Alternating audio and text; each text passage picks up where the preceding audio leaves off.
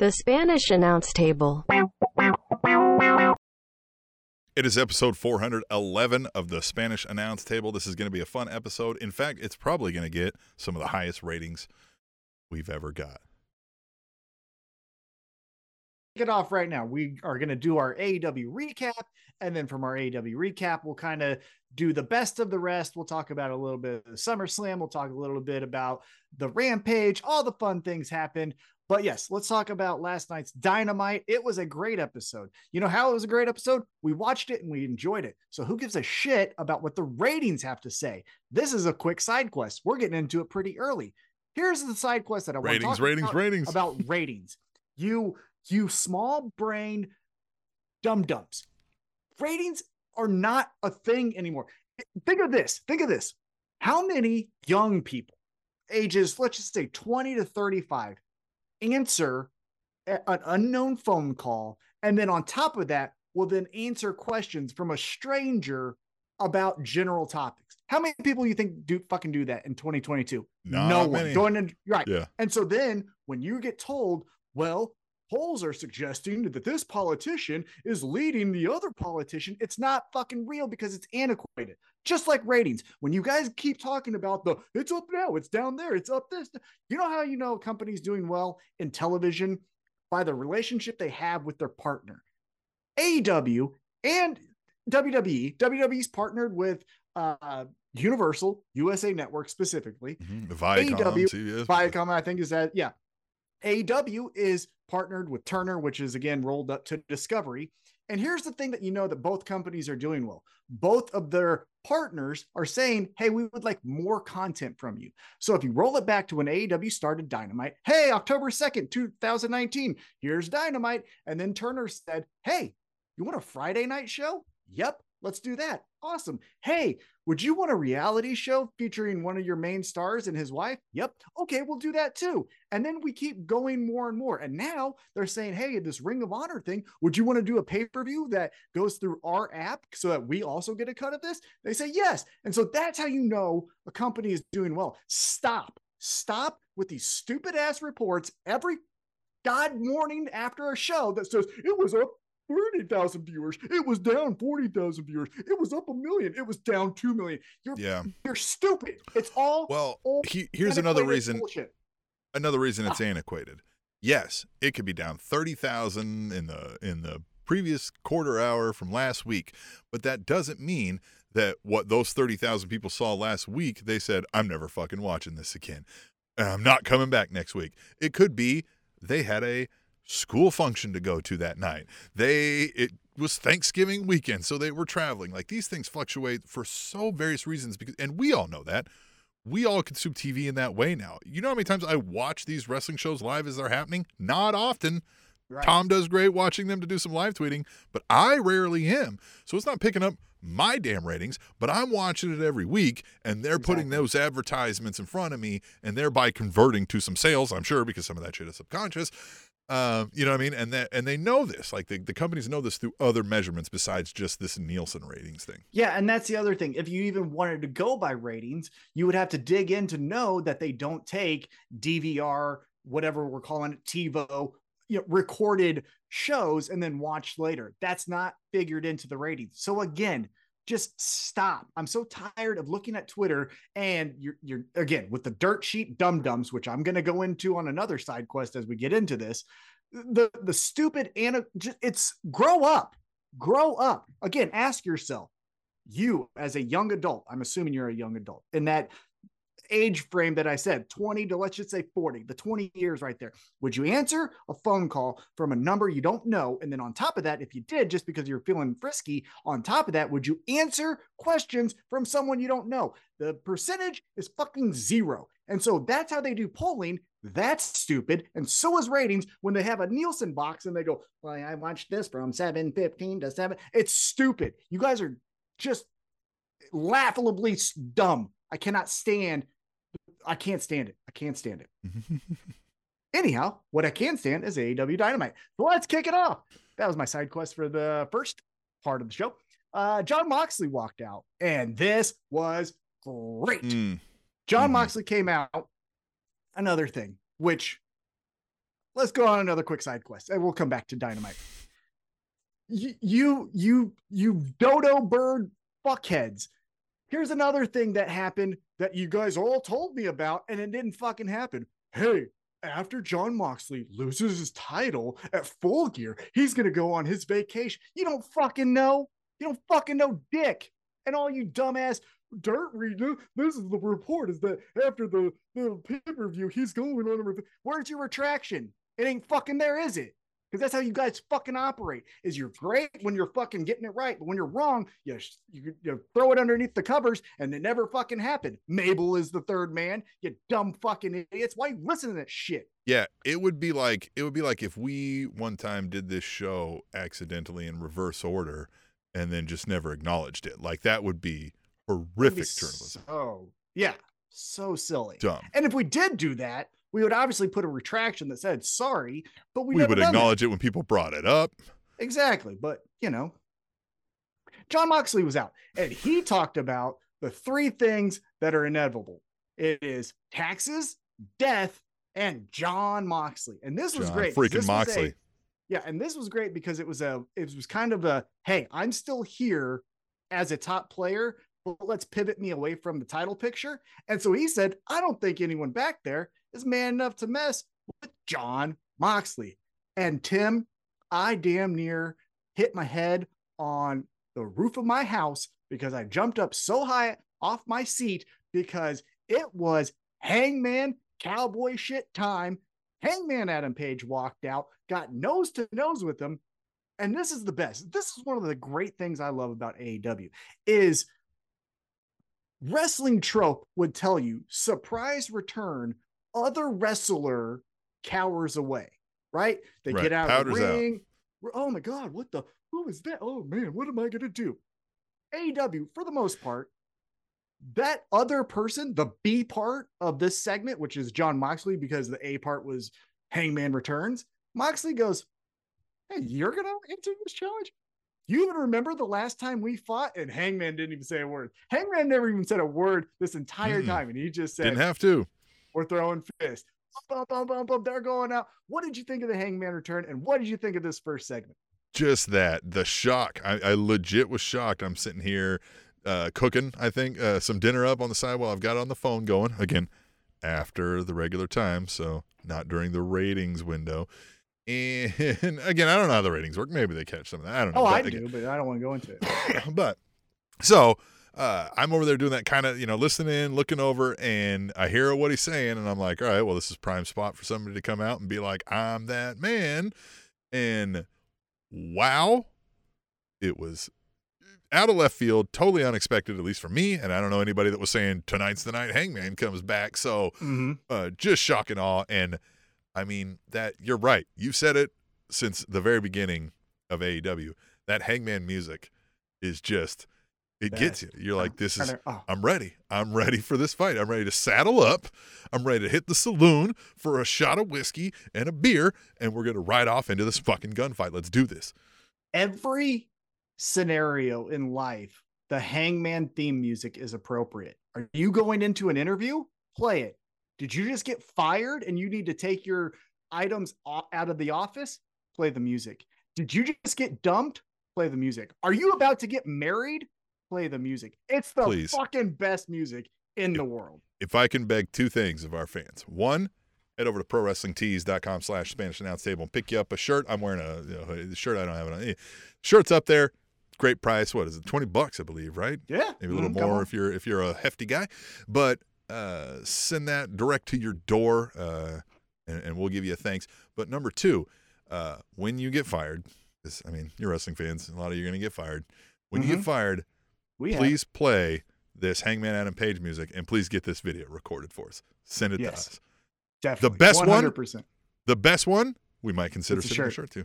Yeah, we'll get you a shirt. If you get fired and you play that song and you send us the video and we watch it and enjoy it, we will send you a shirt. We'll play it here and we'll send you a shirt. How about that? So this knockdown drag out fight though, with so much chaos, damn near John Moxley almost killed himself on accident, falling off the interest.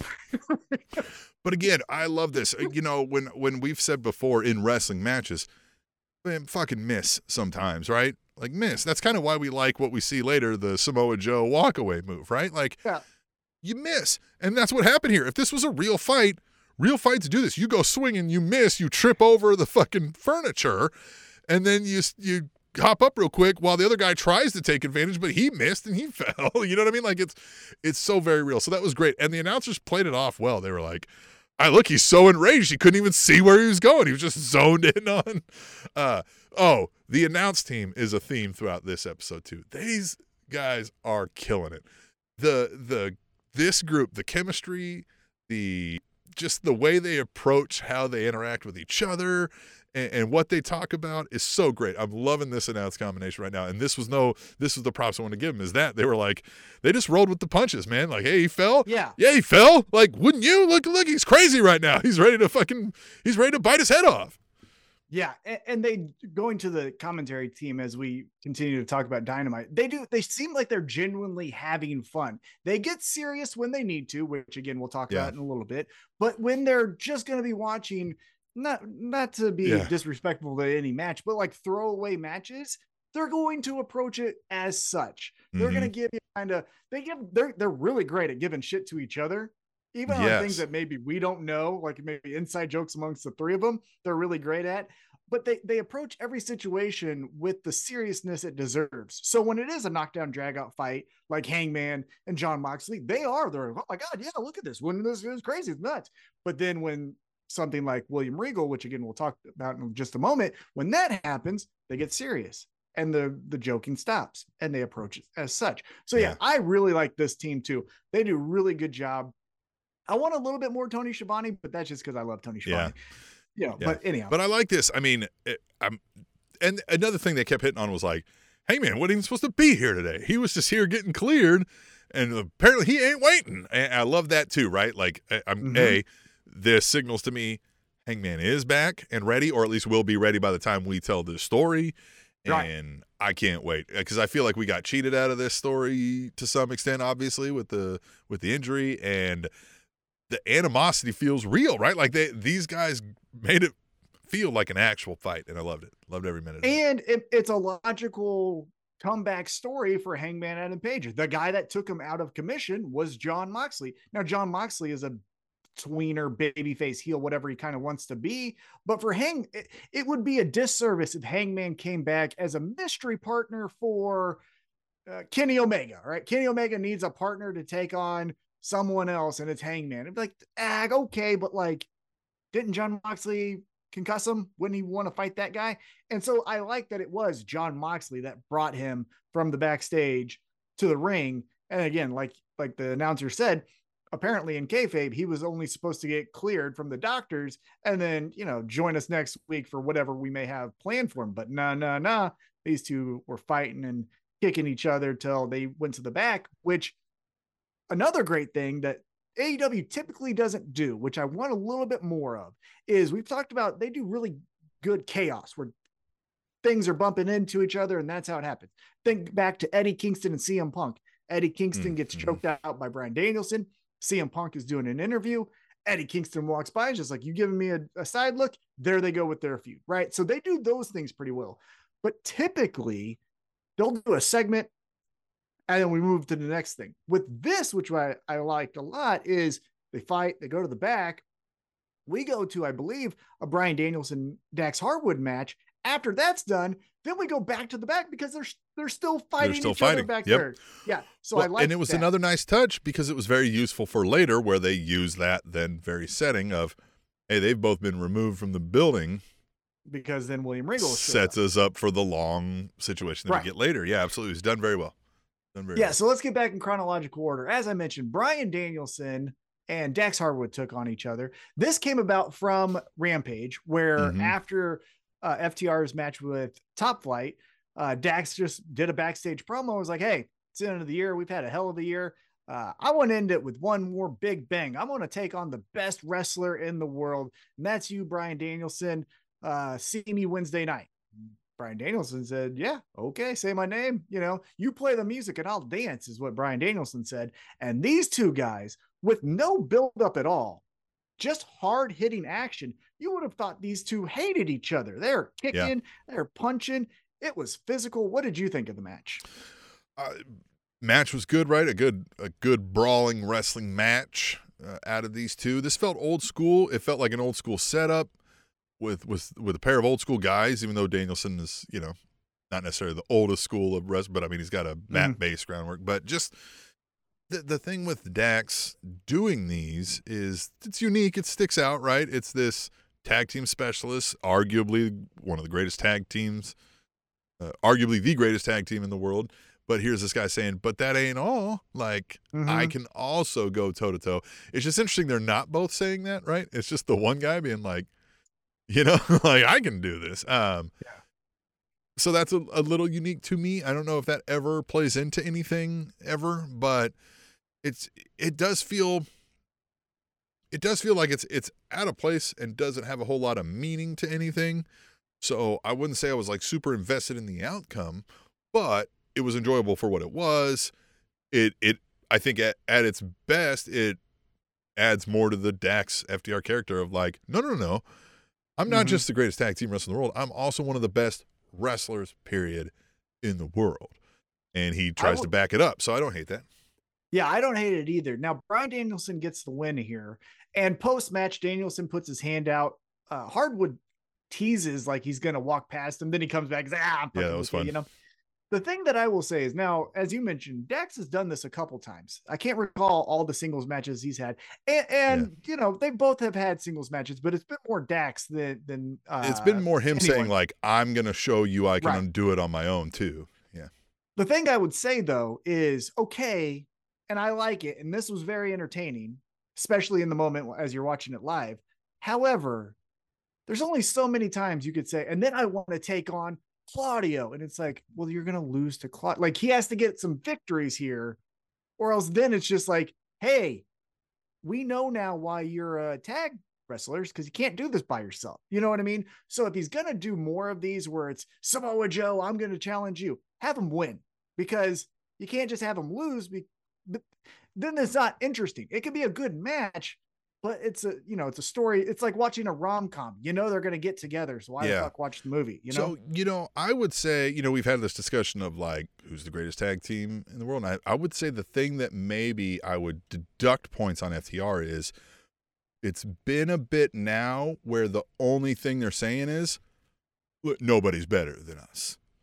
A little right? Young Bucks. And it's kind of like, and so I'm kind of like, okay, cool. You're proving that in the tag team realm. Fine enough. Mm-hmm. Like, you can make solid arguments there. But when you go, nobody's better than me in the singles, and I've seen you lose the three of them now.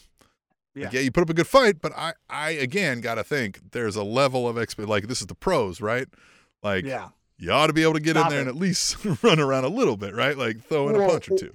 Yeah, or just stop. Like, you can't stop it. You're not doing this anymore. Yeah. So anyhow, mentioned that Brian Danielson gets the win, then they embrace, even though Dax kind of teased that he wouldn't. After the break, we go backstage. Tony Schiavone's with Ricky Starks. He said, hey, I'm facing MJF at Winter is Coming. But you know what? I want to take everything that motherfucker has. And I'm paraphrasing. Obviously, he didn't say that. But he goes, I'm entering myself into the Dynamite Diamond Ring. Which, Tim, I'm not this smart. This is a miss for me.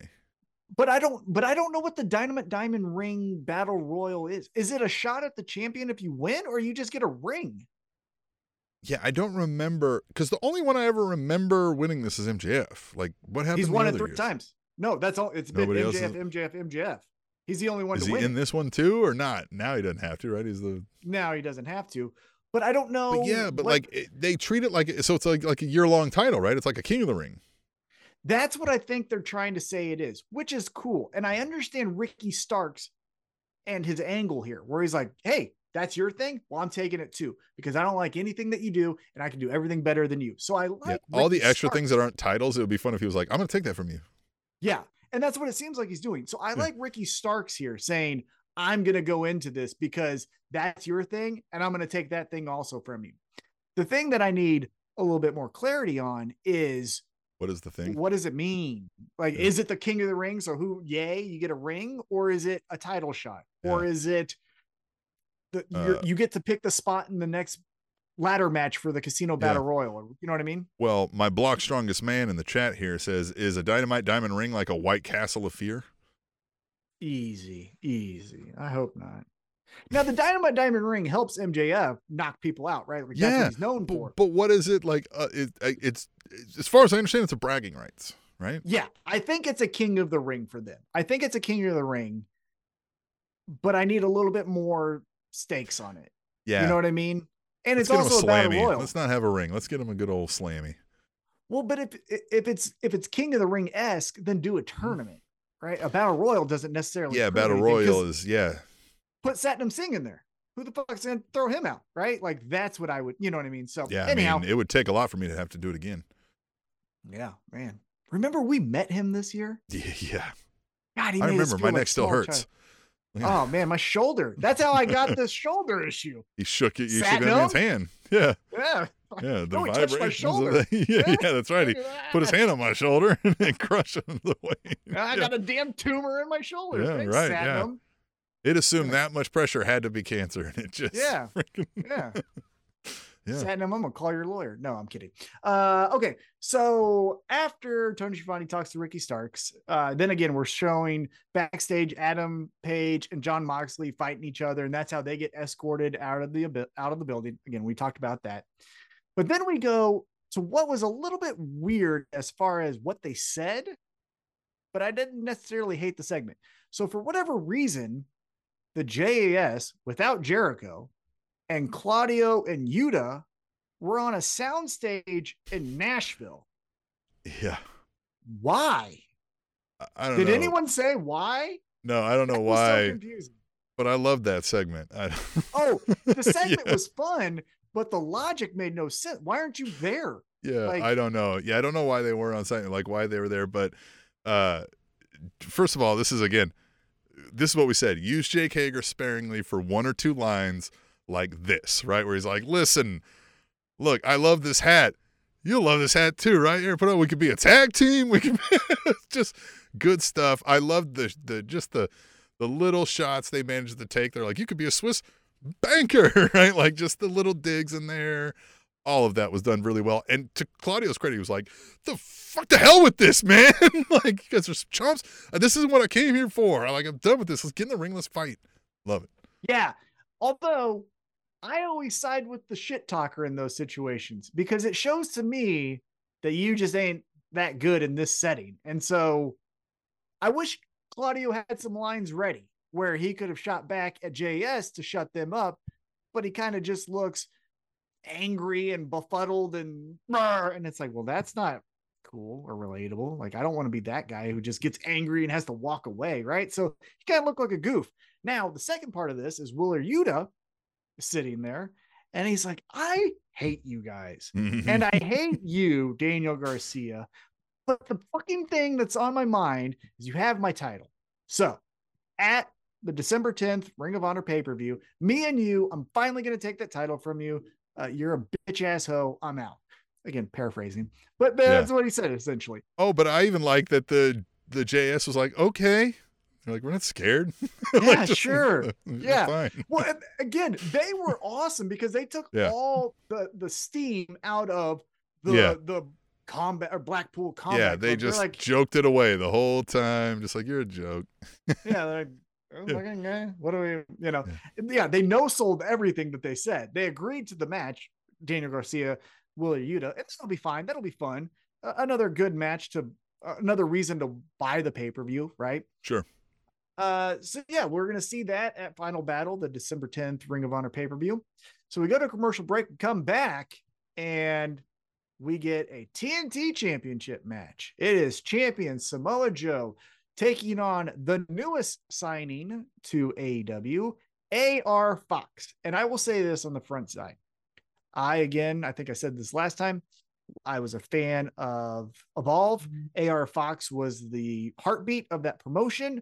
If you're not familiar with A.R. Fox, a lot of the stuff that Top Flight does, a lot of the stuff even the Young Bucks do, they are predated by A.R. Fox. He's kind of the originator, none greater, of that style. Obviously there are people even before him, but you get what I'm saying. Modern day flips and shits in America, A.R. Fox is your guy. So I would recommend, if you don't know who this guy is, YouTube it, get familiar with them. But this was a fun match.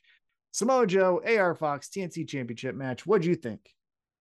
Just that it was fun. I mean, again, it felt a little filler, but that's, you know, Samoa Joe just won the TNT Championship. That's very common, right? We have a match out the gate that isn't really, this isn't leading to a pay-per-view, right? But we need the champ to wrestle, and this was fine. A.R. Fox puts on a good show, like you said, and we got the spot I referenced earlier, but with a bit of a unique twist where the, as we say, miss sometimes, right? So Samoa Joe, to his credit, is like the only guy who seems to just, you see somebody going up for a top rope thing, he's like, well, I'm just going to walk away from that and let them hit the ground. And he looks back like, you idiots. Well, with A.R. Fox, that guy can land on his feet. And so here he's like this chump and turns around to a boot to his face, right? Like that spot. But that's kind of the only thing that maybe really I think I'll remember long-term from it, right? But then he did it again. So then inside the ring, A.R. Fox did another flip, and Samoa Joe's like, no, I'm going to clown you, see? And walked away. So I like that he still got a shit in. Yeah, good match. It showed that A.R. Fox is of the upper echelon, not the, you know, Devarians and who's that diet Brock Lesnar guy, that guy. You know, he's not of that caliber. He's a little bit higher than on the Parker Boudreaux or something like that. Yeah. Whatever, diet Brock. But Samoa Joe gets the win. After the match, Joe calls himself the King of Television. I love that name. If you're going to be the TV champ, just say you're the King of Television. That rules. I like that a lot. I like it. Yeah, that was a good line. Now, what doesn't rule is what Wardlow said. Now, Wardlow, side note, looked amazing. That guy looked like the lead of every Lifetime Christmas special movie you're going to watch that gets the girl. Well, yeah, you could tell me, like, if I'm somewhere and they're like, hey, clear the way, we got a VIP coming through, and Wardlow walks up, I'm like, yep. I don't know what he does, but that guy's important. Totally makes sense. Yeah. You know, the Chiefs or something? He's, you know, you're just like, he is dreamy, but what he is not good at so far is coming up with one-liners, because Wardlow's world sounds like the third level of a new Mario video game. Like, I don't give a shit about Wardlow's world. That's dumb. Like Saturday morning cartoons here. Yeah, exactly. Yeah. Yeah. Luigi's side quest to get on the same level as Mario. It's Wardlow's world. Look at me. It's fuck out of here, dork. But Wardlow. So they're going to, I just hope, I just don't like, I think we've said this, the Wardlow run as a top guy is out, and he's not going to get it back from this feud with Samoa Joe. So I don't know where we go from here. I'd have Samoa Joe walk away with the title at the end of this, and I don't know what I'd do with Wardlow. So what would you do with this? Because we also saw a video package of Powerhouse Hobbs talking about, hey, you want to know the Book of Hobbs and where it originated? And these streets right here. And you saw guys playing dice, and when Powerhouse walked by, they were like, hey, is that guy gonna rob us? Like, what the hell? And Powerhouse is kind of like, maybe. Maybe I will. I don't know. So, and I like this, if we're gonna say more, who is Powerhouse Hobbs? This is legit. Will Powerhouse Hobbs' upbringing, from what he's told us, and so that's great. I just, that's good character work. Does it, like, I don't know that that's gonna be a door, right? Like, I don't want to use, I grew up in the ghetto as part of the story, right? Maybe the ghetto is improper term, but you know what I mean? Like, I just, so it's good character work, but I think I already understood that about Powerhouse Hobbs, I guess, but I guess if they hadn't put that in front of the camera, that's fine. I don't know where, like, why we're seeing this vignette now, right? That's the one that stuck out to me. That's a debut vignette. Yes. Yeah. That's what I felt, is this is when I don't know who this person even is. This is Razor Ramon's introduction videos. Right. But we've seen Powerhouse Hobbs. Powerhouse Hobbs is one of the few that had a match with CM Punk. You know what I mean? Right. Like, we've seen him in high caliber spots. So I don't need to be resetting Powerhouse Hobbs. The only thing I think you could, not the only thing, again, AEW so far has had very creative ideas that I thought were better than some of the ones I could come up with. And I think I'm fucking good. You know what I mean? But the only thing I can think of is, now MJF is the champion, and I don't think Powerhouse Hobbs is going after the championship. However, the only thing that can contrast the mean streets of New York would be the high class limo rides of MJF or people like that. So I just don't know who that is. So yeah. And again, he lost to Samoa Joe, and so he just retreats to his... Yeah, there's some details in there that we need to figure out, but for me, look, I got my action figures up here. T-Mac Toy Wrestling, if you want to check it out. This is what needs to fucking happen. Right there. TNT champion, yeah. Powerhouse Hobbs. Yeah, but I think we could have called this back when the Wardlow thing was going. I think we understood that was because of MJF's storytelling. Mm-hmm. And like if we had to decide between, hey, we've got two guys of similar stature and a similar attack to the wrestling style between Powerhouse Hobbs and Wardlow, if you weren't making them a tag team, I don't know why you had two separate acts doing the same thing. And I would stick with the Powerhouse Hobbs over the Wardlow. Mm-hmm. Yeah. If I was running with one of them. Now, you mentioned Wardlow and you also mentioned MJF. That takes us right into our next segment. MJF debuts on Dynamite, one, a new championship, and two, that he is now our AEW champion. This had a lot in it. For as great as MJF is, it was a bit long-winded. Now, the end of it, we got the shit we were looking for. And to his credit, he was tasked with talk about the firm, talk about your challengers, talk about how this Regal thing came about, bring up the new title, and then do the Regal thing. Like, he had 5 things to do, so it wasn't like he could do that in 2 minutes. Yeah, you're right. And he did do all those things. And I think if we were to drop any off, you could have avoided the talk of the firm. We could have got to that later. That wasn't the first question on everybody's mind, I don't think. Right? Yeah. But he brought it up. What he said was fine, right? Like, hey, you know what? I don't blame him. You saw weakness. In fact, I'd have done the same thing. It might have fit a little bit better if he would have been like, but this is your warning, right? Like, can't get away with that again, right? Like that kind of thing maybe, but that's fine. He rolled that off and moved on. And then he starts digging into more. The title thing got me because I thought, oh, we're debuting a new title. That's fine. It's been a couple of years. This will be all right. And then it's just the Burberry. Just Burberry. Just so the belt is Burberry. Like, that was so great. Because I even remember, because my wife was sitting next to me and she was reading her book. I was like, hey, they're going to debut a new title. And she's like, oh, well, we'll look like. I was like, let's see together.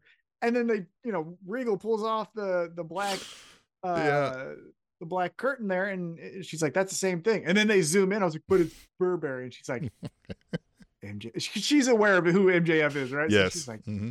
God. Yeah, MJF. That's a great heel move, right? Like, he shit on how ugly the title was. It was classless, tacky, looked terrible, reminded me of all the other people that wore it. So I need something new, something that'll look, completely unique. And then it's the same thing. It's just got his Burberry on it. So great. Now, one thing that they could do that I think a lot of people would be into, because if you go look at WWEshop.com, they have this, is customized titles. Now, I don't know how much that's going to cost you, right? But go on WWE Shop. Probably you can get the Kansas City Chiefs Super Bowl WWE title. You can get the Undertaker, the Stone Cold. Oh, these title belts are the price of a decent new car, right? Like they're figures and mid, range. But if the payoff is the marketing, right? Yeah. But if you're just changing the thing, I mean, you could sell a lot of that, right? Hangman gets the title back. He puts fucking, bull horns on the top of it. You sell that, you could do some things with that. So I'm not hating the idea of customized titles. I just thought the build up and then the payoff was a little. Some Hangman bull horns on the. Yeah, I wouldn't hate it. I'd buy it. Good stuff. Yeah. So the thing that I thought was the most interesting, and I am not one of these guys who's like, oh, I told you so. Because again, you got a fucking story right. Cool. Nerd. But what I did like is he named some people of like who he kind of wants to fight indirectly. First person he mentions. Well, so the first person I want to talk about is Ricky Starks. Obviously, winter is coming. So that's good. You get that one in there. He mentions Brian Danielson. Brian Danielson starts to get the side eye from William Regal. William Regal kind of is like, wait a minute, what? Hey, we're cool with like throwing John Moxley to the side, but you talking about my son? Again, he's not his real, but you know what? He gave him the look like, let's stop there. We don't need to talk about Blackpool Combat Club anymore. He also mentions the Mad King, Eddie Kingston, and says he'll never be champion again. And I'm telling you, the money, you could just have a money tree with this feud of Eddie Kingston, the Dusty Rhodes of 2023, mm-hmm. and MJF, the Ric Flair of 2023, and just fucking go. And I would like, not always together, but kind of like how JES and Blackpool Combat Club are diametrically opposite. The promos, all of that'll be But I would always have them bump into each other, bump out, bump. Like from now on, these two need to be connected at the hip because they are diametrically opposite. Oh, but again, the same. Yeah. If this were kayfabe, we believe all this is real. We're watching this. Those two dudes hate each other. Yeah, they don't get along. They don't drink the same booze. They don't go after the same women. They don't like the same music. They don't wear the same clothes. Nothing. They don't vote for the same people. Nothing. Right. They hate each other. But they're both competitive alpha males, alpha being in air quotes. And so that's what makes them so similar. And so, yes, now, if I'm guessing, if I have the pen here, here it is again. I think we get through Ricky Starks. I think we even do some stuff after Winter is Coming. Maybe Shenanigans gets MJF a win. We do a rematch, something like that. Then we get Brian Danielson, because what we're going to talk about here in just a second. But then the payoff next summer, you do Eddie Kingston, MJF, you crown Eddie Kingston. I cry. I hand over my credit card to AEW. I say, do whatever you want with it. I have a high spending limit. This is the greatest thing in the world. Don't spend that all in one place. Actually, I mean, you might only be able to spend that in one place, but you know, it's but whatever. I have good credit, so you can go wherever you want with it, pal. Yeah. Any one place, but probably just one place. But Eddie Kingston as champion, I cannot wait. So the reason why I said Brian Danielson, we're going to get to pretty quick. Is they talk about how this came about. MJF said he got an email from Regal. Regal's like, hey, I see something in you. I could take you to heights that you've never been before. MJF says, sure. And so that's how the swerve on John Moxley happened. And then as he's kind of wrapping up the promo, you see him put on brass knuckles, walks behind Regal. Regal's like, ha, ha, ha. Still kind of, hey, what the hell? He's talking about Brian Danielson. Still seemed a little upset about that. And then MJF, whop, hits him with the brass knuckles. William Regal fell down dead. Dead. And I can't remember exactly because I didn't write it down, and I'm not going to look it up because we don't fact check. But he essentially said, like, hey, I'm going to tell you what you told me. The times have passed you by and all this stuff. And when you got good stuff, hit me up then. So, you know, when he first ever approached the William Regal aspect of this, he mentions the email that William Regal, he said, keep sending me things. And I kept sending you things. And then you came back and were like, hey, we only take the best of the best. Like, step it up. And when you do, you know what I mean? When you get something better than average, call me.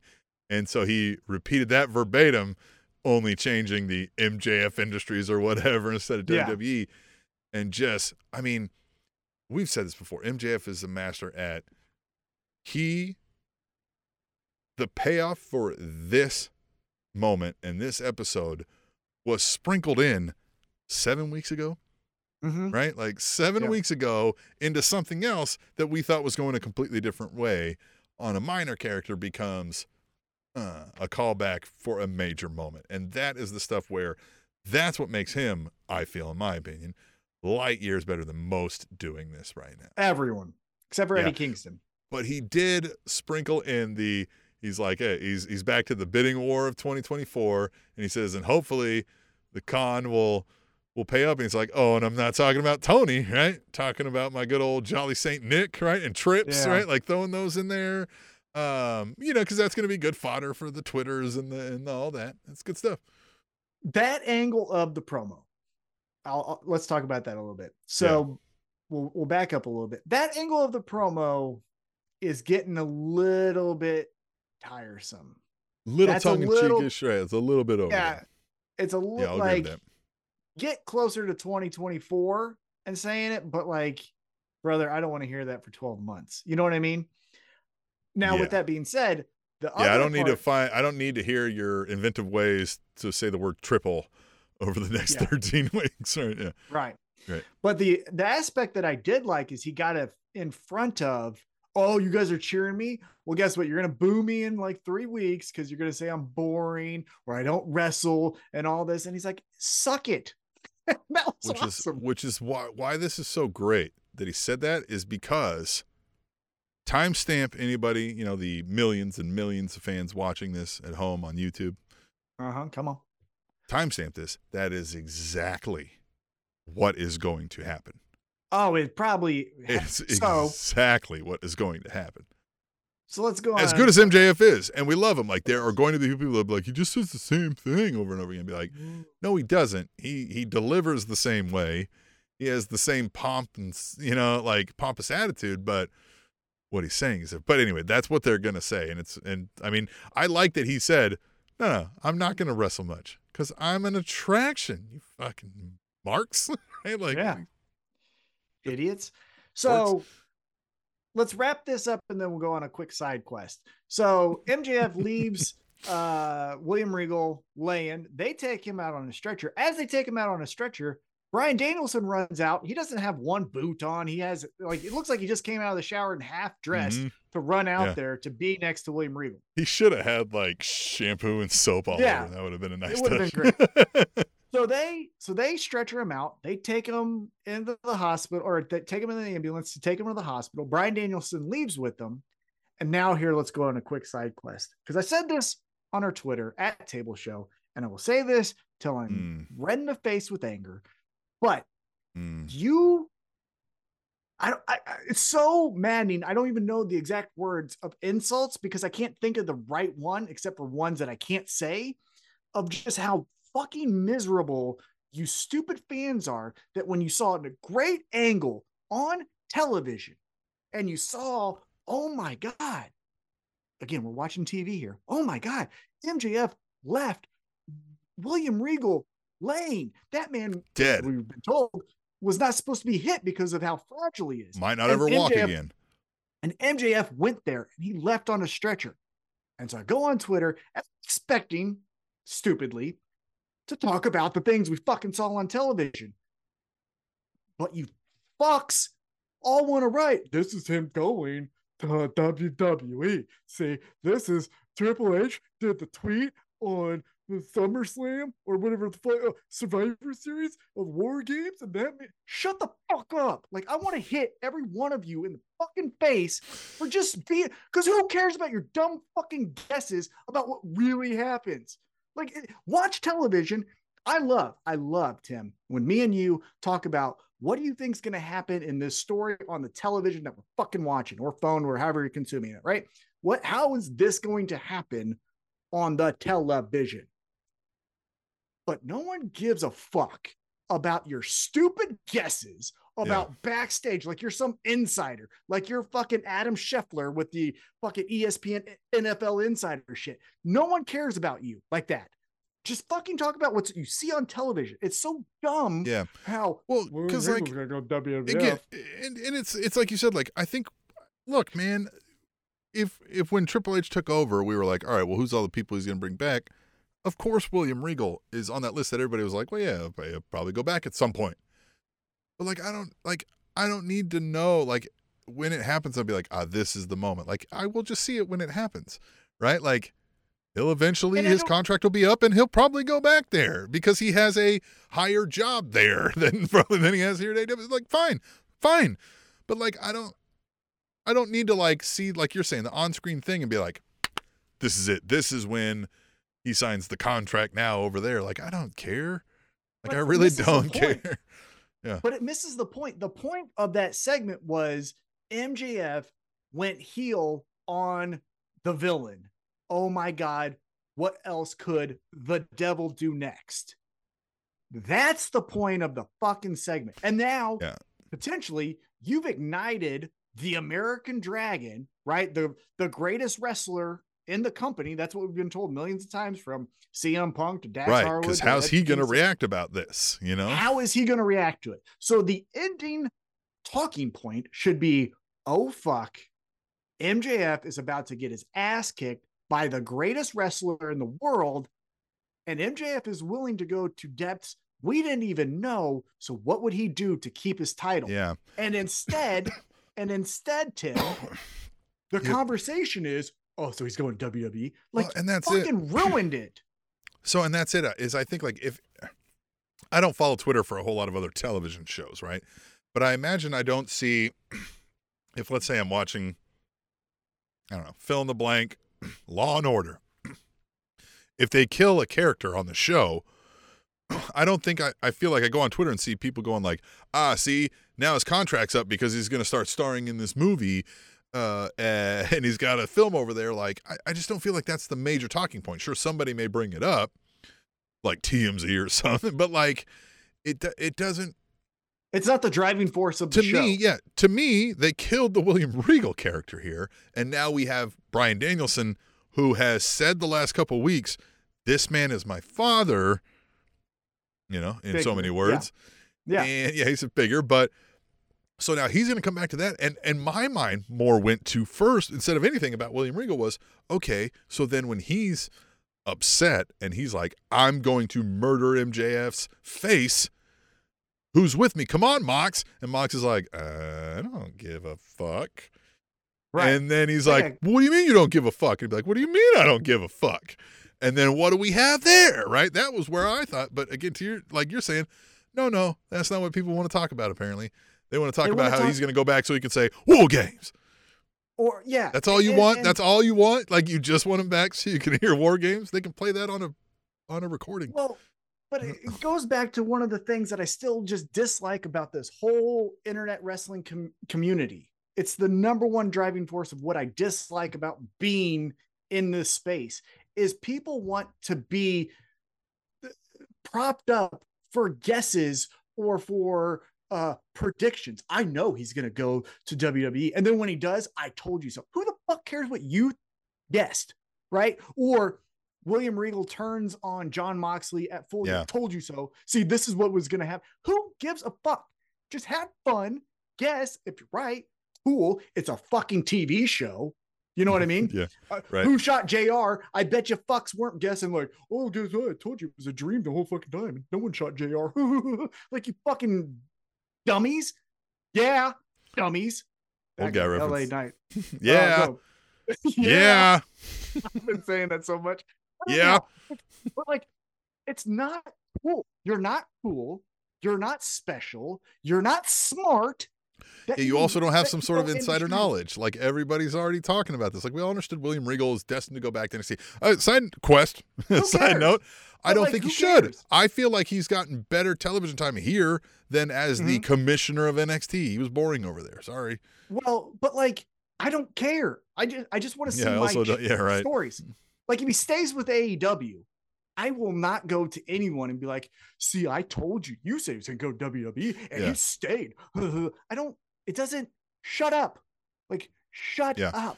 Yeah. This was an amazing story told. Yeah. And everybody wants to say like, see, it's over for him now. He's gone. It's like, Tim, we're going to clip this and we're going to post it on our social media. I'll even time it for you because you're smarter than me with the clipping and stuff. But like, if you are the fucking person who just talks about backstage and this is what Tony Khan's backstage meeting, shut the fuck up.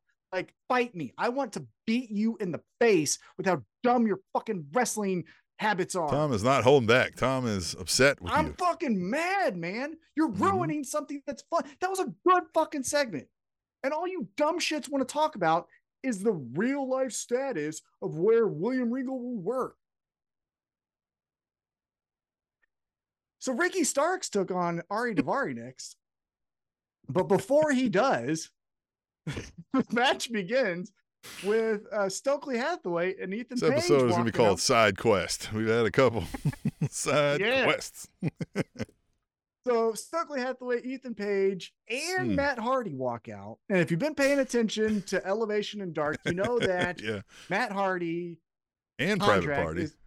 And Private Party. Their contracts are owned by the firm, and they've been going back and forth with they disobey the firm. The firm gets pissed, but shit, and then they go on.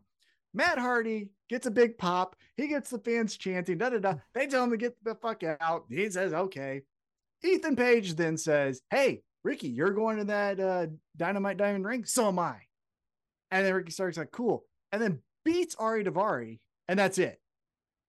What did you think? This kind of was weird, right? Yeah, it was weird. The biggest smile was when, you know, Matt Hardy's doing his delete thing. And he's like, man, you better get your ass, nigga. Like, what the hell is wrong? He's like, this is supposed to hype up Ethan Page right now. You know that. Love it. Yeah. Love it. Yeah. They're really good. Again, the firm, I will love the firm if they're not involved in anything too major, right? If we get side storylines are sprinkled in with Stokely Hathaway annoyed because his gang of misfits can't seem to do a few things right, but they still, you know what I mean, still get a victory or two for an Ethan Page or something like that. I think the firm works fine here with the characters they have. Anything more than this, I think, will be a little bit nauseating, but I liked this here. It just, again, felt a little bit filler, but again, at least it had an entertaining cast of characters around the filler, if you will. It wasn't just Ethan Page coming out being like, I think you suck, just like these people. I just would, the match seemed odd. I would have had during that promo, Daivari, who's a heel, try to get a roll up on Ricky Starks, and then Ricky Starks rolls that out into his finisher. Hey, guess what? That's why I'm so good. But it just felt like we all watch up on the ramp. Now that's done. Now we come fight to me, and then I'm done with you. And it was like, well, man, you even made him look more like a chump than he was before. But Ricky Starks, I felt like he did get that backstage interview, and he got this match. I just feel like, turn it up a little bit more. I want more Ricky Starks. Again, we don't have a good unifying reason for what he's doing. I want to get behind this character, and I like doing the thing, and you know what I mean. Like, but what's he chasing? What do we really want here? Well, but that's what I was going to say. Is very similar to how earlier in the night we talked about Powerhouse Hobbs gets this origin story of kind of like what a debut is. Maybe at this current moment, give that to Ricky Starks and tell me why he wants this championship so bad. Because everyone wants to be champion, right? From our best friend, Cutie Marshall, to John Moxley and everyone else on the roster wants to be the champion of the world.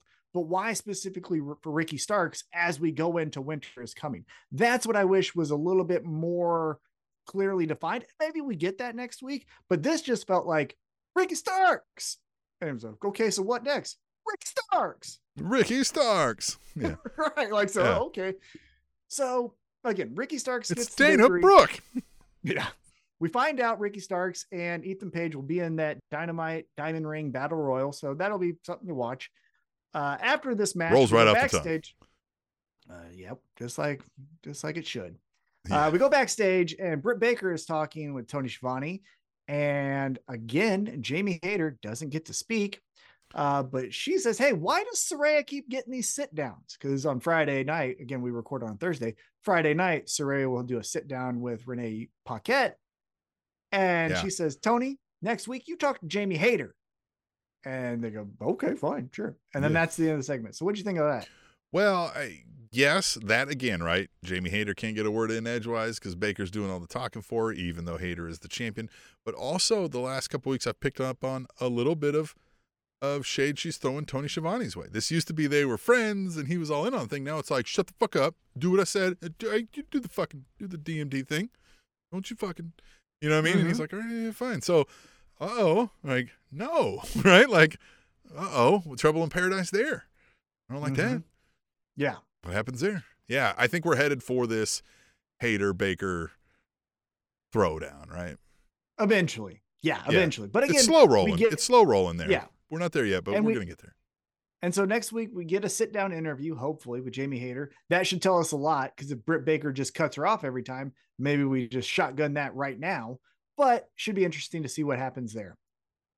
And that kicked off, Tim, the women's quarter hour, because then after that we got Willow Nightingale taking on Anna JS, and for as angry as I get at the stupid internet wrestling fans that I just talked about earlier, I get just as happy seeing Willow on my TV. I think she's the best. I want to give her a hug. I want to just talk about puppies and what's her favorite kind of chocolate, and I just want to see her beat the shit out of Anna JAS, and I loved it. And this is checked all the boxes for me, except for I didn't get to give her a hug. What'd you think? Good. And we had kind of said this too, like sometimes we've got these folks that we're getting behind, but we got to win something, right? And a little bit to shock and awe, I was kind of surprised we got a win here. Yeah. I think she's great. I said this on our Twitter at Table Show Again, and hashtag tweet the table or write us an email, whatever you feel like. Tell me what you think about this, Tim. I don't know if you saw the tweet. Willow Nightingale, bubbly, just great. Again, you just want to give her a hug and just skip. I always just want to skip when I see her walking out. I'm like, I'm skipping with her. She's great. What would you think of a mixed tag with her and our favorite wrestler, Eddie Kingston? Wouldn't that be just great? The grumpiness and happiness just mixed together. If like he's trying to teach her how to be more vicious. Yeah. And you know what I mean? You know, and she's like, listen, you need to relax. You need to like calm down. Look at this beautiful skyline over here. And I'll be like, what the fuck? Mm-hmm. Like, what are you talking about? I got stabbed over in that building once.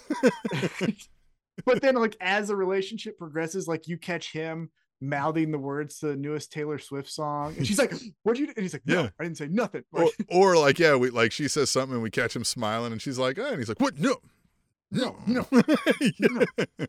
And then she walks off and he's like, I'm the anti-hero. Yeah. You know, yeah, that would be great. Yeah, if he's humming her entrance music, right? Yeah, yeah, that would be great. I just think they picks up a lollipop she left or something. He's like, yeah, yeah.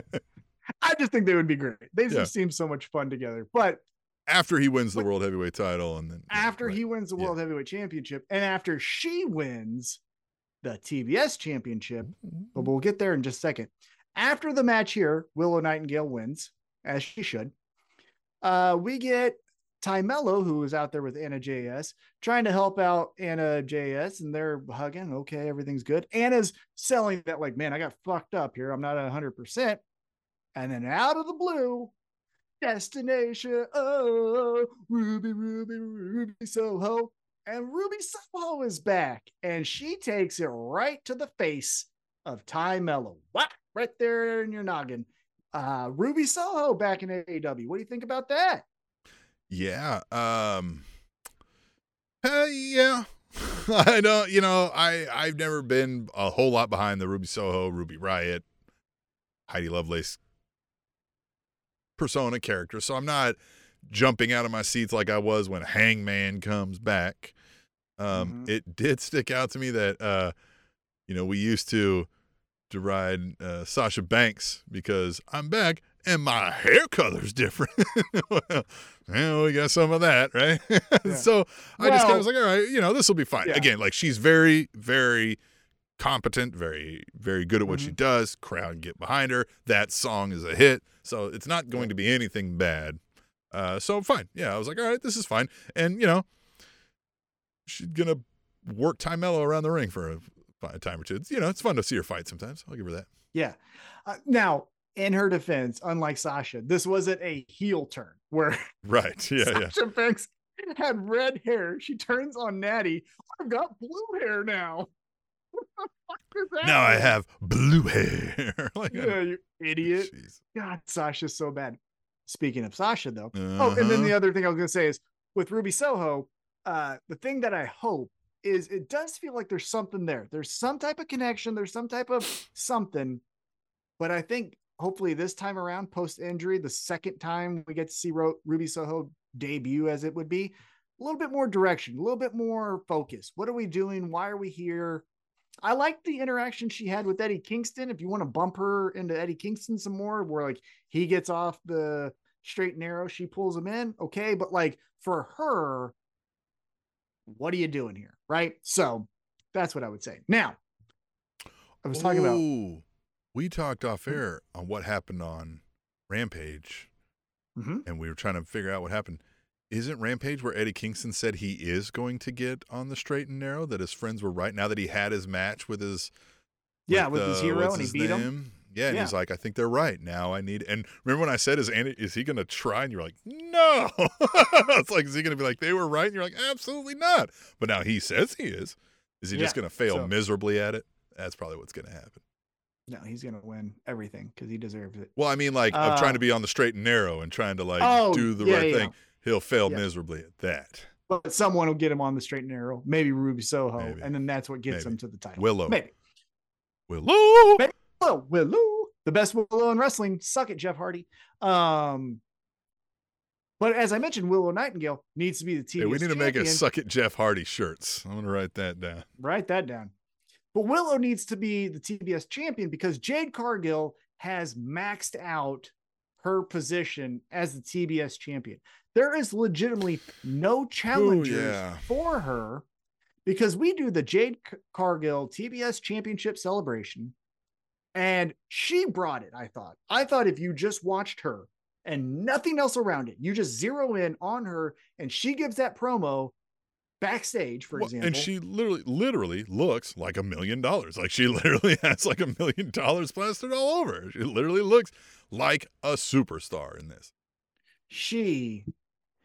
This isn't even me being like attracted to Jade Cargill, in that way. Physically, she is the most impressive person in wrestling. Just when I look at her, I'm like, fuck. Yeah. Not sexual. Do you eat a carb? Like, do you? Just like, how do you maintain? Yeah. You are just like perfection physically. Yeah, she's like the Randy Orton of female wrestling, where you just like, how did you just wake up out of bed with your like body perfectly proportioned, like Leonardo da Vinci carved you. Like, what but she didn't ruin it with like sleeve tattoos of skulls. Like she is just right. Yeah, there's that. Absolutely stunning. It's like I'm not kidding. She should get sleeve tattoos of just dollars. Yeah, just but like not. And I'm not trying to objectify her. Right. But if I'm tweeting during the show or whatever, and her music comes on and I catch it in the corner of my eye, I stop because it's just. No, she looks like remember like in Sparta where they like CGI'd abs onto everybody and stuff like that. It looks not real. I'm like, how did you do that? Like and it looks like somebody literally carved you out of a human blob and sent you out there. Yeah. And then when you find out she's a mother, she birthed a human. Fuck. Yeah. Like it's incredible. Yeah. It's incredible.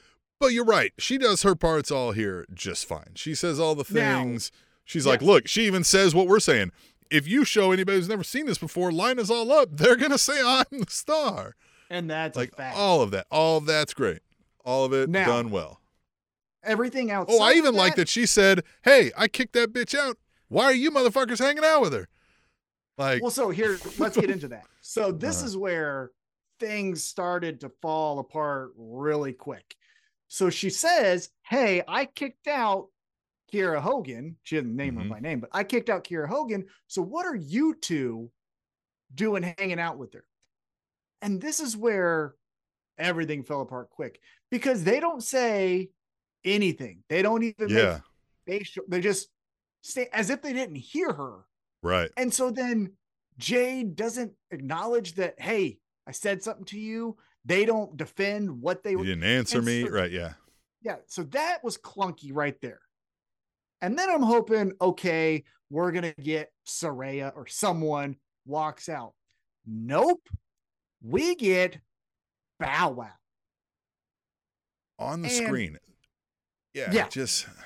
And for the hot streak that celebrities have been having in wrestling in the last year and a half, he was the complete opposite. For everything that Johnny Knoxville, Pat McAfee, Ebenezer Paul, and all those fuckers are doing, and then Bow Wow comes and just nosedives that shit. Well, and just like Bow Wow, you couldn't wipe the screen on your phone camera that you took this video with?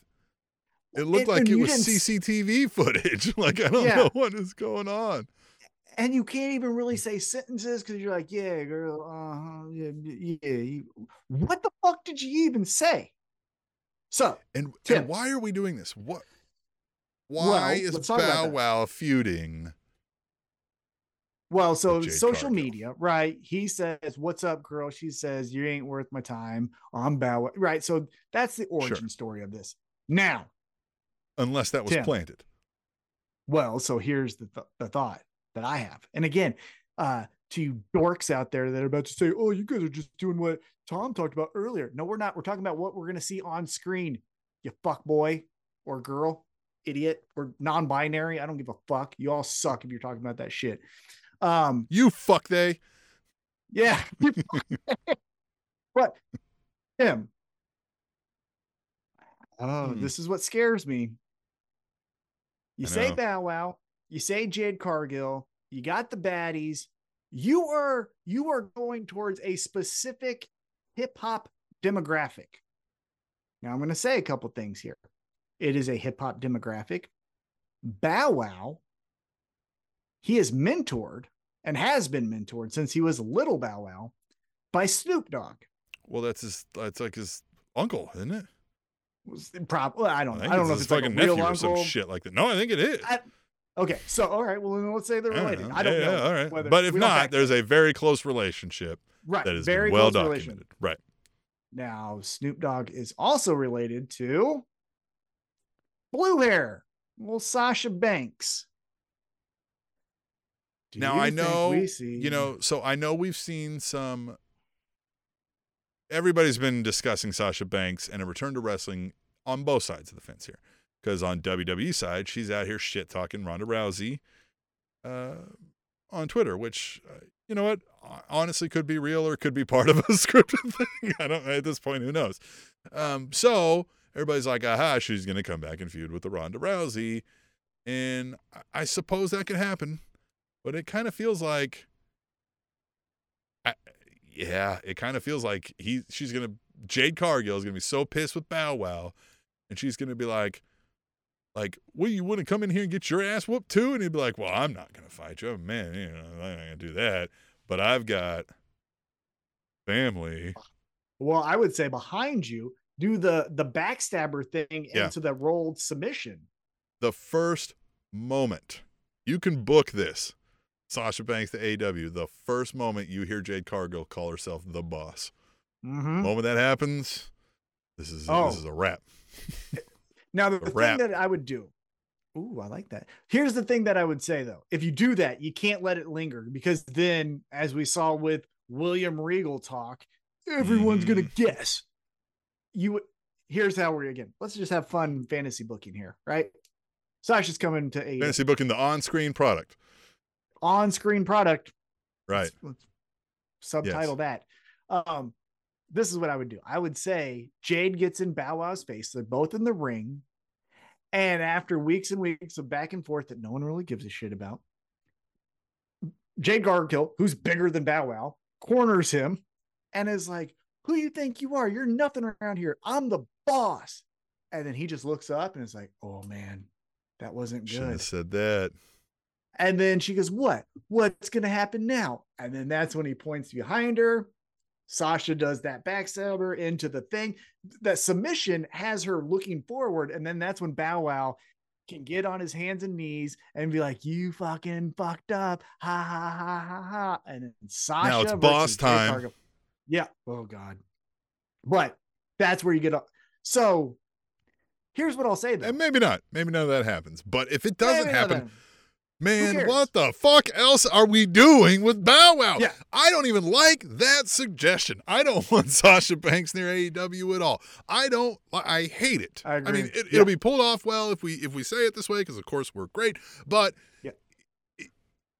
if that's not where we're going with this, the fuck are we going with this? What? There is nothing. There is nobody Bow Wow can bring out from behind that curtain that isn't Charlotte Flair, if their name is not Sasha Banks, that is going to make any of this worth it. So I don't know why we're doing this. The thing I fear, so that's the best case scenario, which again, me and you agree. Sasha Banks and AEW, I ain't with it. I don't want it. No. But what else could it be, right? My fear is this is the Satnam Singh debut where the lights go out, lights come back on. Who the fuck's that guy? And everyone's kind of like, oh, we've got some other giant woman now. Now there's like a 7'3" woman who we've never heard of. Yeah, we got some. And Bow Wow's her manager. Yeah, some Japanese killer over there in Shimmer that we've never. We've got Big Bark, and she's. She takes her out, you know. I don't know, but as mentioned, Jade Cargill has maxed out this TBS championship. She 100%. Needs to be. It's over. Have her retire. They'd be like, I don't want this anymore. I relinquish it, but she never loses. Like something, because she's past this. She's a star. Have her take out Jamie Hayter. I like Jamie Hayter. Jade Cargill's the shit. Let's move on. We get now, after that women's quarter hour, we get to the main event. It is match 3 between the Death Triangle and the Elite. And what are you thinking about this? So this was match 3. Spoiler, the Elite win, but we'll talk about a little bit. How are you feeling about the series? We kind of wanted a sweep, but now the Elite got the win. How are you feeling about all of this? Yeah. Yeah, if you're not doing the sweep, then fine. Make it a, like they said, they're back in the series, and that's fine.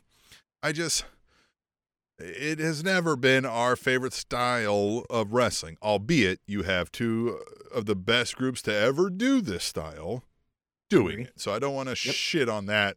If you like this style, this is probably amazing for you. Mm-hmm. With each one, I worry I'm going to feel a little less connected to it. Until we get to somebody can win the series on this one, maybe. And then that's how I feel. A little more interesting. So this was interesting because, oh shit, is the Elite about to go down 3-0 and get swept? And now they didn't. And what they've done really great is it continues to feel like one match. I know that there's been winners, but it still feels like they're just fighting one match over the course of however long we do this. But I do think the next match might be forgettable. Yeah. Where the first three were bangers. This one had more outside the ring physicality and moves and things like that. 4, 5, 6 might be paint by numbers to us. And again, if you like the style, you're going to love it. But for me and Tim, Now, the 7th match might be where the whole thing is, where we get back into this. We're like, well, who the fuck will win? Is it Death Triangle or Elite? Oh, yeah, it'll probably be at a pay-per-view. Yeah. Well, it's going to be at their LA show, I think. Oh, that's right. Yeah, they did say. Yeah. Which, again, you can't say we're going to do a best of 7 series, and the 7th one will be at this event. Like, you don't know that a 7th one... Well... Yes, I agree. But you also say in the World Series, Game 6 and Game 7, if necessary, will be on Wednesday or true. So they you can say at this event, if match 7 is still happening, we'll hold match 7 there. Yeah. Right, exactly. Sure. So yes, this was fun. This was good. It was kind of neat to finally see Kenny Omega, who even acknowledged himself, like, I haven't closed one of these shows off. I'm gonna give you my fun one-liner here, bang bang or whatever he says. Well, it was good that they pointed out where like he's being held back, and then the roles get reversed, and suddenly he's like, "Oh nope, no, I gotta hold this guy back." Right? Like that was a nice little like again, they know how to tell stories in the ring with their style that they do. Sometimes we think you're taking too long to tell the story, or you're going around about ways. Yeah. Of all the things Jim Cornette sucks at, what he's right about is that these guys like they'll tell a story, but they go, we hit plot A, and then we go over here and we do B, and then we go do A, and then we're back to B, and then we do C, D, back to A a few more times, B, and it's like, whoa. What are you talking about? Right? Like, you guys are jumping all over the place here. So, I was, again, I felt like it ran a little long, right? Like, I was like, all right, guys, come on. We've been through 3 commercial breaks here. I just feel like I don't know. And again, I've been proven wrong a million times. I don't care if I'm proven wrong a million more. I just don't know what they're going to do next that will get me like, yep, I can't wait for match 5. I feel like I'm just going to be like, hey, let's get to 7. It's going to be the same. There's going to be a lot of back and forth. They're going to do some tongue-in-cheek kind of, you know, homages to something. They'll laugh and giggle about something. There'll be a spot where there's some, they did a triple spinning over your ball sack plancha drive, right? And it just, you know, it will wrap it up the same way, right? Somebody will get a victory by the skin of their teeth. I agree. What I think maybe progressed is this death triangle inner turmoil of, are we heels? Are we baby faces? Does everyone use the hammer or do, because Phoenix and Penta had a battle over the hammer. So I could see progression in that story being told throughout these matches. But yeah, I feel like I'm already saying, let's get to 7.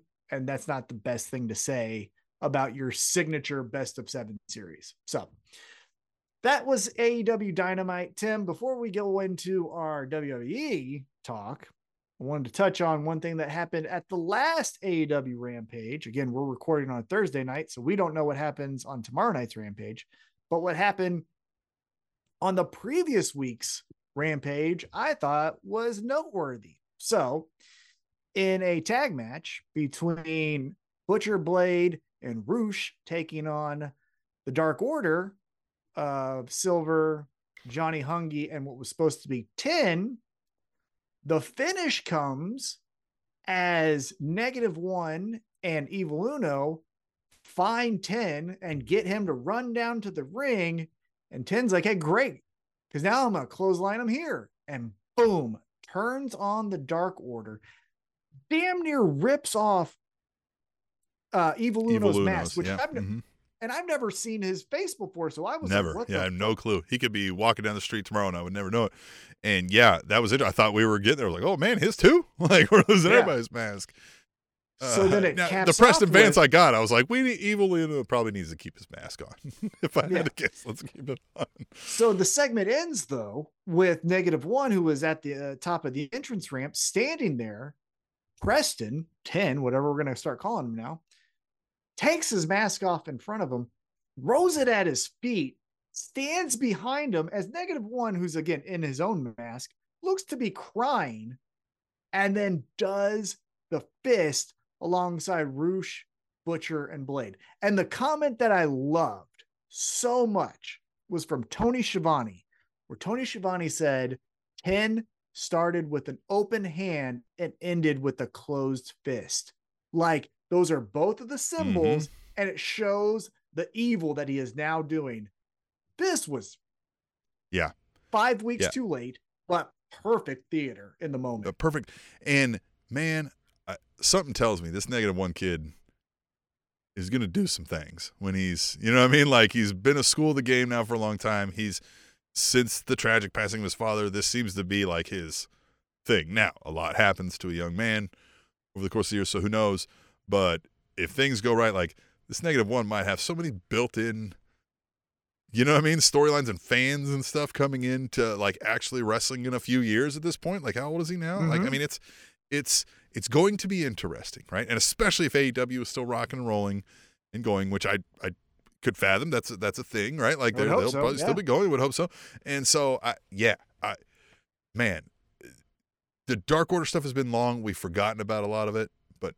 Man, when we put together the highlight reels of stories over the years for the Dark Order, this is one of the key moments of the entirety story of the Dark Order and Brodie Lee's influence on that. Huge. So huge. Now, is Preston Vance gonna I feel we're gonna get the heel version of a Wardlow here. Like Preston Vance, we're all gonna be like, oh, he turned on him, and then he's gonna come out, he's gonna do some things, we're gonna be like, yeah, okay, you're not so interesting. Well, you know, we've talked about this with WWE, especially a few years back, where it was 5 guys playing the same role of Ziggler, Miz, you know, all of that stuff. Now it feels, and we may have mentioned this before, I can't recall, but now it feels like we have Powerhouse Hobbs and Samoa Joe and Preston and Lance Archer. It's like you all are the different shades of the same thing. So how is Preston going to be different? That's what I'm interested in. But the more interesting question in the immediate is, what do you think happens to Dark Order? Now everyone's gone. I think everyone's gone. It's just John Silver, Reynolds. Yeah, John Silver. Well, and Reynolds. One of them came back, right? Was it Alan Angels? Who came back recently? No, it was back. Stu Grayson. Stu Grayson. So we've got Evil Uno, Stu Grayson. Well, he wasn't there. Yeah. The tag team, right? Who's the tag team? Johnny Hungy and Reynolds. Yep, Johnny Hungy and Reynolds, and Hangman's an honorary member, isn't he? Right. Well, yes, -1. Yes.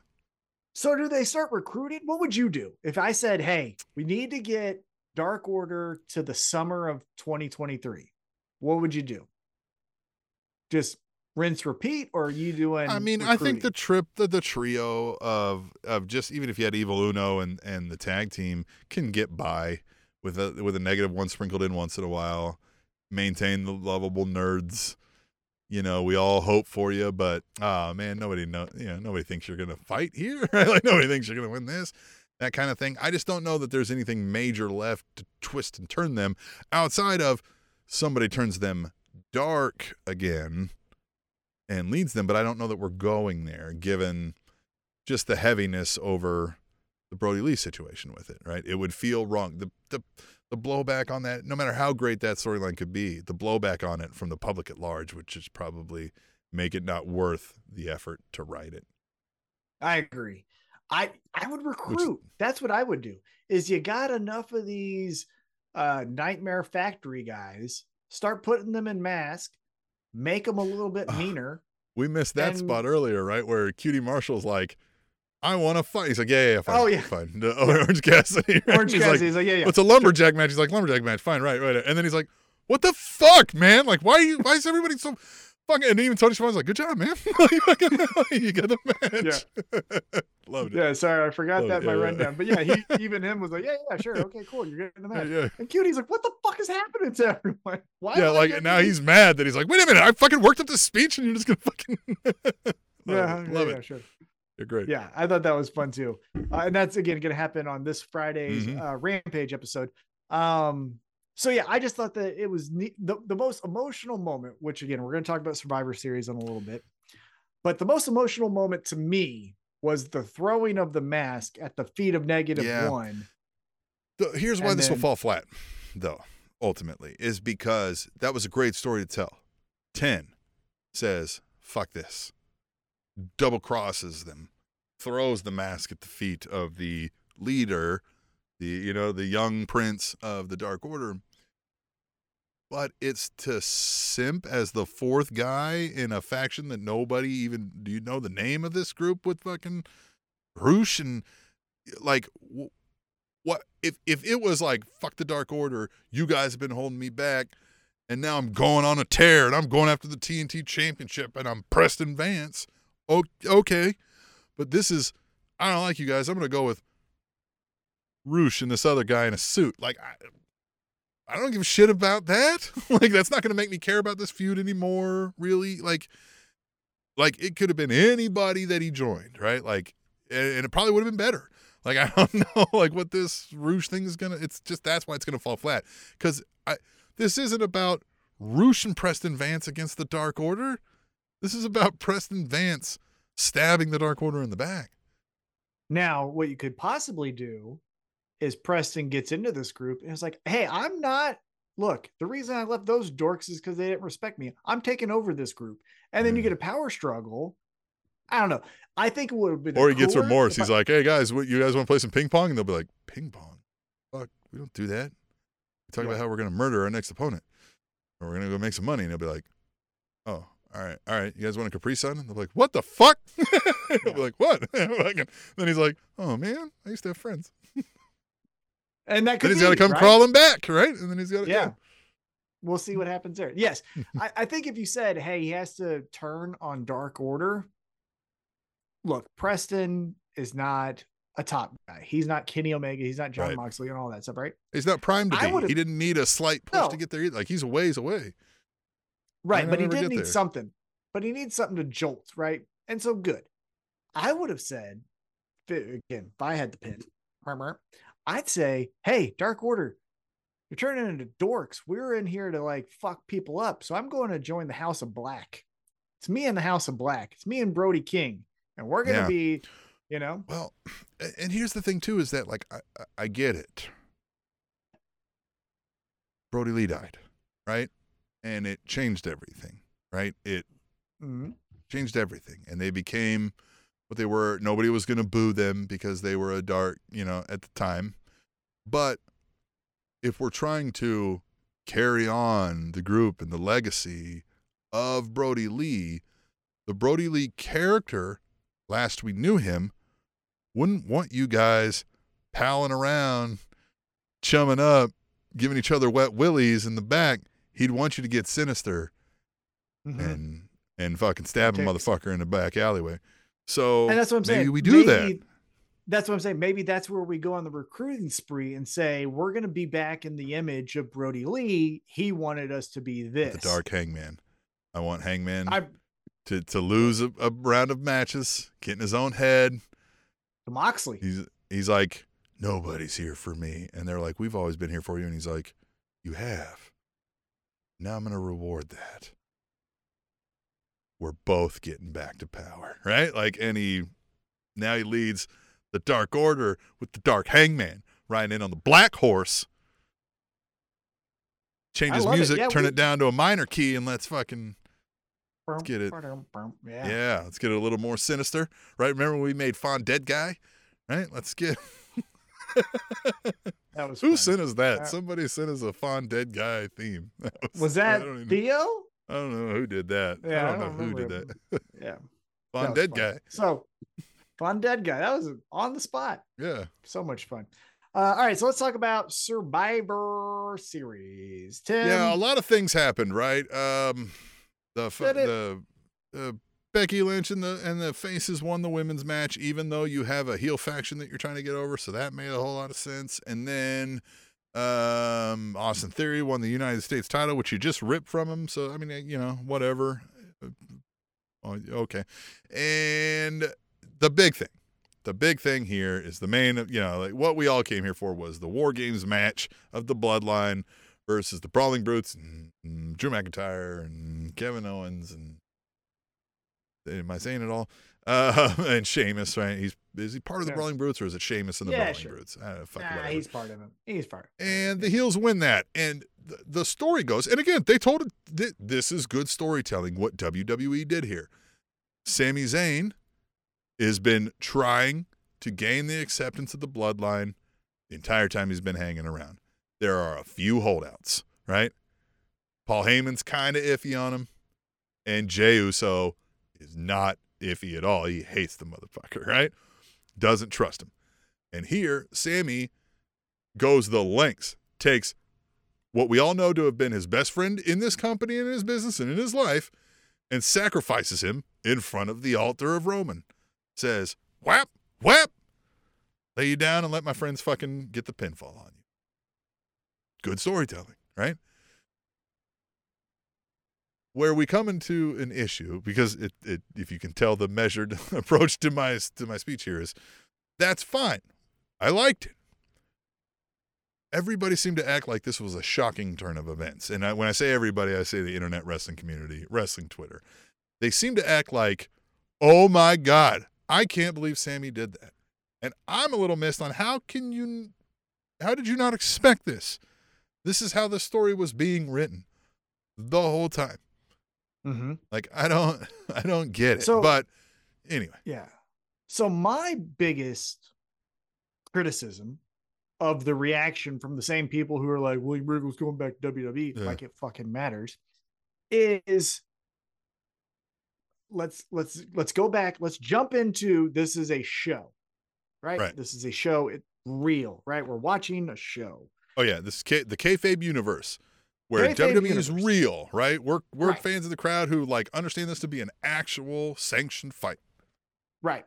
We're buying in, right? We're suspending our disbelief.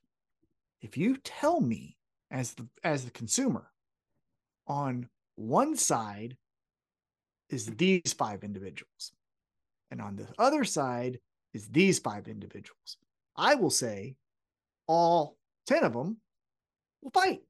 Right. So when Sami Zayn stops the count so that his team won't lose, How is that shocking? How many tag matches have we seen? Yeah. How many tag matches have we seen where it's 1, 2, and then the partner jumps in to stop the count? So, first off, that was the first one. Yeah. I'll give you, hey, man, you did the Kansas City cunt punt to Kevin Owens? Yeah. Okay, right? Like, that could show the... Yeah, you did a cheating move is like, hey, that's your boy. Right. Yeah. Right.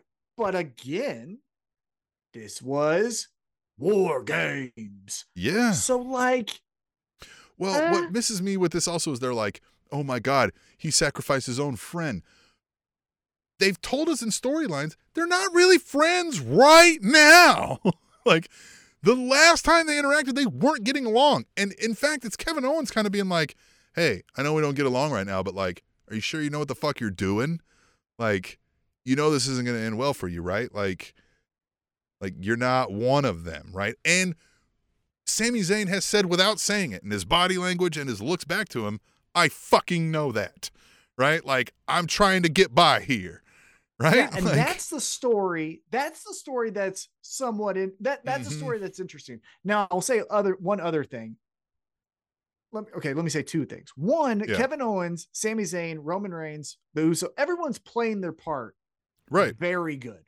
Yeah, that's what I'm saying. Everything's gone how I would expect it to go here. Well, and like they're doing well. Jey Uso's laughing a little bit too much. Like, hey, man. Yeah, sure. Yeah. Be a better actor. But anyhow, the second thing, though, is I think I would be more invested if it was any other two people than Sami and Kevin. Because, like you said, we've seen them flip-flop so many times. We've already read this. Was, like a Big Show heel or face turn. Exactly. This is a Jersey Shore relationship that we've seen a million times, right? Where they're on again, off again. If you were to replace them with two characters such as Finn Balor and AJ Styles, I'm not saying that they would do it. Zack Ryder and Mojo Rawley. Yeah. I've never seen them turn on each other. Right. So well, that makes it more. Like we did see Mojo turn. So, but yeah, you know what I mean? Whatever it was. Yeah. So like that's more because I haven't seen it. But I've seen this, and again, let's break. Oh, if this was the Usos doing it, you know what I mean? Like it's something like that, right. But like, even if we're breaking out a WWE kayfabe, I've seen Kevin Owens and Sami Zayn fucking turn on each other for 20 fucking years. Hey, the moment Kevin Owens debuted in NXT, he fucking buckle bombed him. It just that's what I mean. Like. Debut. Of course they fought each other. They've been fighting each other for decades. If we carry this past the WWE universe, we can look at Kevin Steen, El Generico. We know these guys have been friends. And fight each other. Are on and off again. But that will then if I have friends who like each other one moment and hate each other the next, if I'm at a party and somebody goes, fuck, Tom and Steve are fighting again, I'm not going to be like, what? Right. Like God damn it. Like, and now I got to go in there and beat the fucking both of them up. Like, get them to stop. Right. It'll happen. Exactly. You know, like I just. Try it. I don't know. That's why just none of it was shocking. That's why everybody's like, oh my God. I'm like, no, this is. And if that is the story we're telling, that Sami Zayn will ultimately side with friendship over this bloodline, right? If that's the story we're telling, which is fine. Again, if that's where we're telling it. The payoff wasn't now. This was the first interaction they had together in the ring. We don't do it now. Like this was what had to happen to get to there. So because now Kevin Owens can go, what the hell, man? You gave me the low blow. Like I get pinning me in the match, but you fucking gave me the KCCP? Fucked up, dog. And he goes, hey man, KCCP. You know what I'm fucking, hey, you know what game, you know what time it is? Fucking honorary use over here. So on top of that, the thing I am interested in, I would say, more than Kevin Owens and Sami Zayn. Again, they're doing a great job of their role. Yeah. I don't give a... But like, if again, this is a movie, the most interesting person to me is Roman. Roman being the king of the hill, the emperor sitting at his throne, watching these people and finding out his decision making. Because what I would think if I have the pin, that might be a shirt. If I had the pin, would be Roman Reigns looks at Sami Zayn and says to himself, if you're willing to do that to your best friend, what would you do to me? So I'm going to get you before you get me. See, and this is great. I would go that route too, because then again, it's back to then Kevin Owens can be like, I told you. Right. They're coming. Roman Reigns. Right. Yeah. And that's the fun. Yeah. And there we go. But Roman Reigns saying, how do I stay in the number one spot? Right. And that's it. He stays a step ahead, because then when we get that moment, Sami Zayn's like, no, I am going to choose friendship, and I'm going to help Kevin Owens beat Roman Reigns. Roman Reigns already has a plan for that, and it gets neutralized, and Roman Reigns stands over, and the fucking bloodline beats the shit out of Sami Zayn on the spot, because they're like, you think we didn't fucking see this coming? You chump. Look, we knew Jey was right. And I would even have, again, to me, the most interesting person is Roman Reigns. Not Sami Zayn, not Kevin Owens, not the Jey-Sami thing, any of that. It's Roman. I would have him have this paranoia. Have him, and again, whenever you want, have him kick Sami out because of what Sami did to Kevin, and then have him say, everyone gets back in line. Solo, you just said that I'm the fucking head of the table. What have you done to prove it? And then fucking rides his ass to make him all the stuff that he did to Jey and Jimmy, right? I would have him do that kind of thing to where then the paranoia gets the best of him. Again, if you want it to be The Rock, he kicks everybody out. Or he can then he kicks Sol out. Now he's back to Jimmy and Jey, and then he's like, "Man, I don't know about you, Jimmy. Like, you know what I mean? Like, maybe Jey was right back then." And then he kicks Jimmy out, and Jay's torn, and then he's like, "Oh, what? You're torn? You're gonna pick him over me? We're back to this, huh?" And now Roman can trust nobody. Maybe he's even side-eyeing Paul Heyman. Paul Heyman's like, blah, blah, blah, blah, blah, blah. And now Roman's left a man without an army, and now he's vulnerable, and it cost him. Exactly. That's interesting. Mm-hmm. Fucking Sami and Kevin. Yeah. Acting like, as great as Sami is, you talk about what your favorite wrestler. Like, great, but look, and even Kevin Owens, even though he blocked me on Twitter.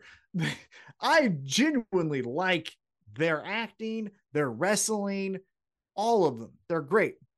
But the part of it of, and I've heard this because of the other podcasts I've contributed to and stuff, where people, Tim, I heard on one podcast that I was listening to that I was a part of, where someone said, this is the best storytelling in the last 10 years.